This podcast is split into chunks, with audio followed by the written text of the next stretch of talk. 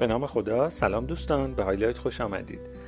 در ادامه اپیزود قبلی در مبحث شادی و هدف گذاری می‌خوام دوباره یک سری موانعی رو بهتون بگم مانع حس حس و تجربه اون خوشحالی عمیق که به هدف گذاری خیلی مربوط هستند. و یکی از اونها مقایسه کردنه. شخص من خیلی این تجربه رو داشتم و مطمئنم تک تک شما در مقاطعی این رو به نوعی تجربه کردید که وقتی ما خودمون رو شروع می‌کنیم با بقیه مقایسه کردن دوباره در مسیر میفتیم که اون حس و تجربه خوشحالی رو گم بکنیم ازش فاصله بگیریم و یک حس اندوه یک حس سرخوردگی شاید حس افسردگی بهمون دست میده. باز ریشه این هم اگر دقت بکنید روی این داستانه که هدف گذاری های ما برای داشتن ما داشته های بقیه رو چون می‌بینیم و داشته های بقیه در دسترس هستن قابل مقایسه هستن سریع میریم سراغ مقایسه این موارد. اما چون بودنشون رو نمی‌بینیم و فرایند شدن رو در جریانش نیستیم اطلاعی ازش نداریم مقایسه بر اون مبنا شکل نمی‌گیره. همونطور که گفتم ارزیابی این قضیه حتی در مورد خودمون هم خیلی سخته دیگه. اینکه ببینیم واقعا چقدر آدم بهتری بودیم فرد به فرد بهتری تبدیل شدیم در طول یک سال ده سال. این خیلی سخته و ابزاری برای این داستان چون ظاهرا در دسترس نداریم و خیلی پیچیده است. ما میریم سراغ داشته ها و شروع می‌کنیم داشته های خودمون رو با بقیه مقایسه کردن. این میشه معیار موفقیت و پیروزی ما. میگیم که خب مثلا فلانی هم سن و سال منه اون چی داره من چی دارم؟ فلانی هم رده منه تو business ی که داریم من چی دارم؟ با فلانی همزمان این business رو شروع کردم. الان اون کجا و من کجا و اینها رو همه رو بر اساس داشته ها مقایسه می‌کنیم. و این یک تله خیلی بزرگه که وقتی توش بیفتیم قطعا فاصله گرفتیم با اون تجربه عمیق خوشحالی و خوشبختی که در وجود ما نهادینه هست.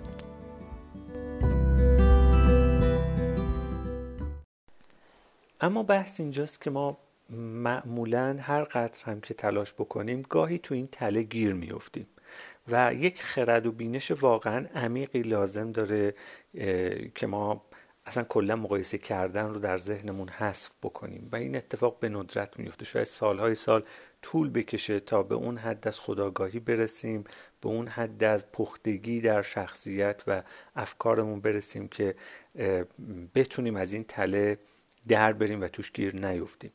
اما یک راه حل ساده تر به ذهنم می‌رسه. اونم اینه که این رو باور داشته باشیم که ما یک جزء ناچیزی از اون کوه یخ رو داریم می‌بینیم و باور بکنیم که مقایسه بر اساس این جزء ناچیز یک درصد خیلی کم و ناچیزی از اطلاعات نتیجه درست و قابل اتکایی به ما نخواهد داد. این رو باور بکنیم که از background افراد و business ها اطلاعی نداریم از نقطه شروعشون که وقتی شروع کردن چه منابعی در اختیار داشتند. هر, هر جور منبعی که فکرش رو بکنید. اطلاعات، آگاهی، سواد، مهارت، سرمایه یا در طول مسیر چه حمایت هایی رو داشتن. اینها دیده نمیشه چه تجربه های ناخوشایند و شکست هایی داشتن. اینها چون دیده نمیشه مطرح نمیشه نشون داده نمیشه اون حجم بزرگ کوه یخ رو تشکیل میده که زیر آبه و ما معمولا اون رو نمی‌بینیم. بنابراین در لحظات و مقاطعی که میفتیم تو تله مقایسه یک لحظه مکث بکنیم و بگیم که آیا این تمام واقعیتی هست که وجود داره. این تمام داستانه. اگر هست OK مقایسه رو شروع بکنیم. اگر نه مقایسه من درست نخواهد بود و این معیار درستی برای ارزیابی این که من موفق ترم یا فلانی business من موفق تره یا business فلانی درست نیست. و تا زمانی که اون اطلاعات رو به دست نیاوردم حق ندارم وارد این فاز مقایسه بشم. هدف گذاری بر مبنای داشتن و تله مقایسه انگار که میوه های یک درخت باشن. یعنی ریشه و مبناشون یک چیزه. من اگر اهل مقایسه باشم هدف گذاری بر مبنای داشتن انجام میدم. چون داشته های بقیه رو صرفا می‌تونم ببینم.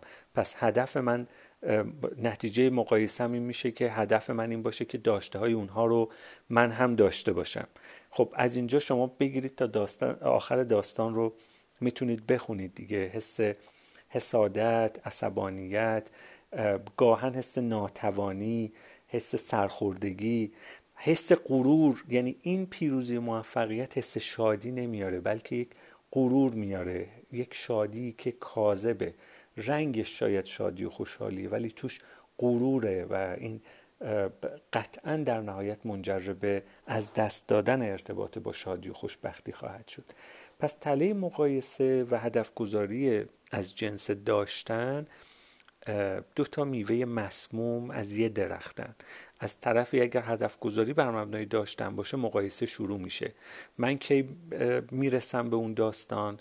دوستم کی می‌رسه همکارم کی می‌رسه business من در چه زمانی به اون درآمد می‌رسه فلان business کی می‌رسه و این رقابت شروع میشه. ولی اینجا یک بحثی رو من می‌خوام داخل پرانتز توضیح بدم. نه رقابت ذاتا بده و نه الگو برداری و الگو گذاری کار اشتباه و غلطیه. ما این مقایسه کردن و رقابت اینجوری رو اشتباه نگیریم با داستان الگو گذاری و رقابت صحیح که الان توضیح خواهم داد. یکی دو هفته پیش بود که تو مؤسسه داشتیم مستند آی ام بولت رو نگاه می‌کردیم. فیلم مستندی در مورد دونده جامایکایی به اسم یوسین بولت که یکی از پر افتخارترین دونده های رشته دوی سرعت در دنیا و مسابقات المپیک هست. تونسته سه دوره المپیک پیاپی رو با توانایی بدنی حد اکثر شرکت بکنه. در هر دوره سه مدال طلا برده یعنی در مجموع در سه دوره پشت سر هم المپیک نه مدال طلا رو از آن خودش کرده. به مدت ده سال توانایی بدنی خودش رو در اوج نگه داشته تا بتونه این اتفاق رو رقم بزنه. داستان خیلی جذاب این مستند برای شخص من این بود که این آدم سالها تلاش می‌کنه تمرین می‌کنه در مسابقات کوچیکتر شرکت می‌کنه و تمرینات خیلی فرسایشی تمرینات خیلی سخت رو به جون می‌خره محرومیت ها رو به جون می‌خره برای چند صدم ثانیه. چون دو سرعت 100 متر الان حول و حوش 9 ثانیه است رکوردش و این آدم که تونسته مدال طلای المپیک رو در سه دور از آن خودش بکنه یعنی رکورد خودش رو هم تونسته چند صدم ثانیه کاهش بده. روی چند صدم ثانیه جلوتر از در واقع رقیب هاش که به خط پایان رسیده مدال طلا رو تونسته برد ببره.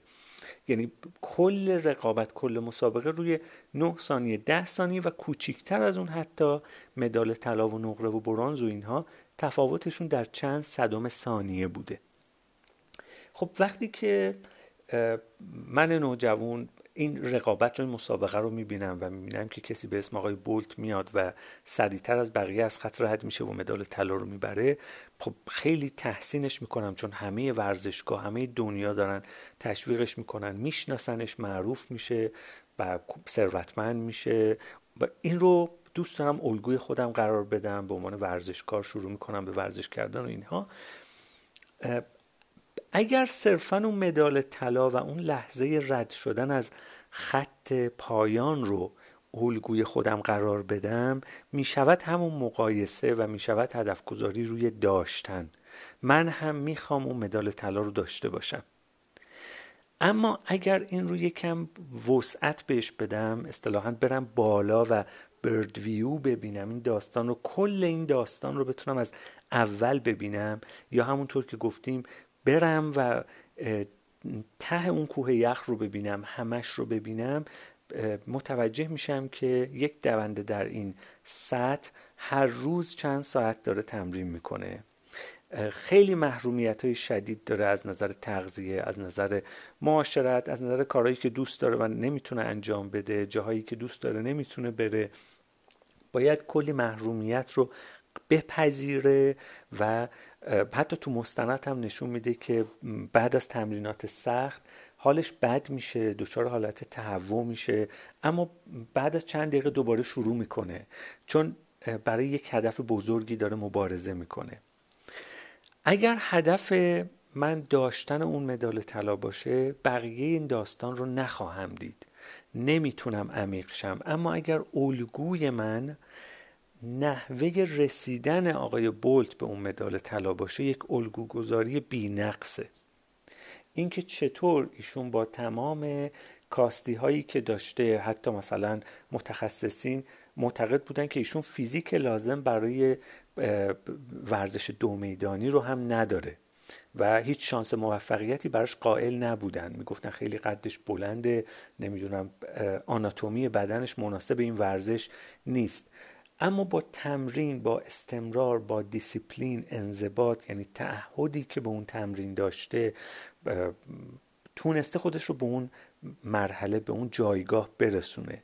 این سختی ها رو اگر من پشت این داستان نبینم این کوه یخ رو به صورت کامل نبینم تو تله مقایسه میفتم گیر میفتم اونجا. می شود هدف گذاری بر مبنای داشتن. اما هدف گذاری بر مبنای بهتر شدن اینه که من خودم رو اونطور بار بیارم. اون تمرین ها استمرار انضباط رو الگوی خودم قرار بدم تا در نهایت به کس بهتری به ورزشکار بهتری به خود بهترم تبدیل بشم. این یک الگوگذاری عالیه. این می شود رقابت با اون چه که هستم و عالی و بینقصه.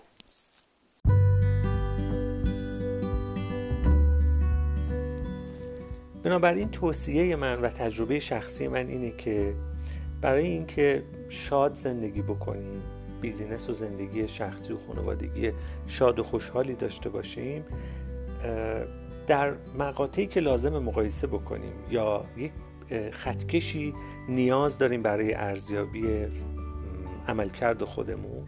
ببینیم که فلانی فلان business فلان مدیر فلان کس چطور به این چیزی که هست رسیده نه اینکه به چی رسیده. اون چطور رسیده بشود الگوی ما چطور رسیده بشود معیار مقایسه و ارزیابی ما.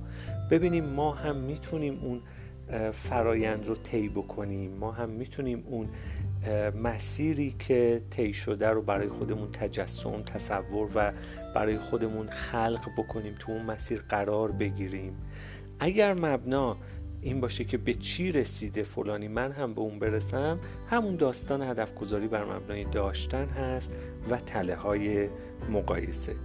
اما این فرایند می‌تونه من رو به آدم بهتری تبدیل کنه. نتیجه بعد اونه.